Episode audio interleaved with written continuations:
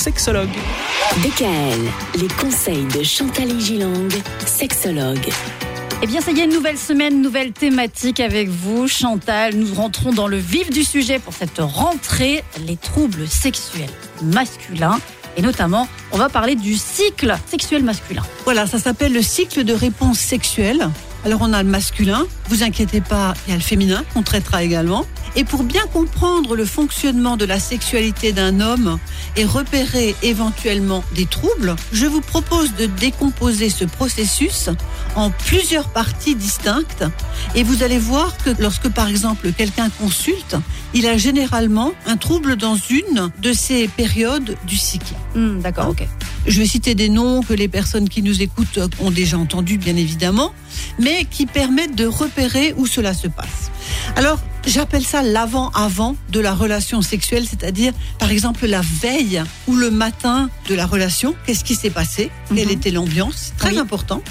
Puis les préliminaires plus ou moins longs et plus ou moins réussis. Donc ça, c'est vraiment le tout début du cycle. Avant, avant que tout ne commence, et les préliminaires. Ok. Ensuite, il y a dans le cycle ce qu'on appelle la pénétration, c'est-à-dire euh, la source de quelques inquiétudes pour certains, et notamment pour les hommes.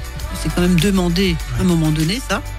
Il y a le coït et l'orgasme. Alors le coït, c'est effectivement la relation sexuelle en tant que telle, hein, Oui. avec une pénétration, avec une certaine durée, etc.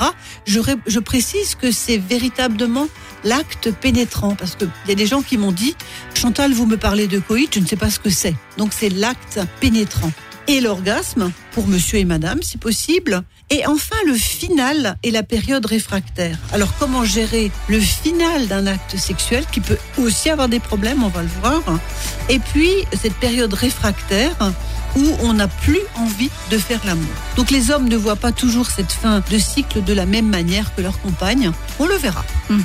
En tous les cas, l'intérêt sexuel et les préliminaires, c'est vrai qu'on va en parler, ça aussi, mais ça sera dès demain. À demain. DKL, retrouvez l'ensemble des conseils de DKL sur notre site internet et l'ensemble des plateformes de podcast.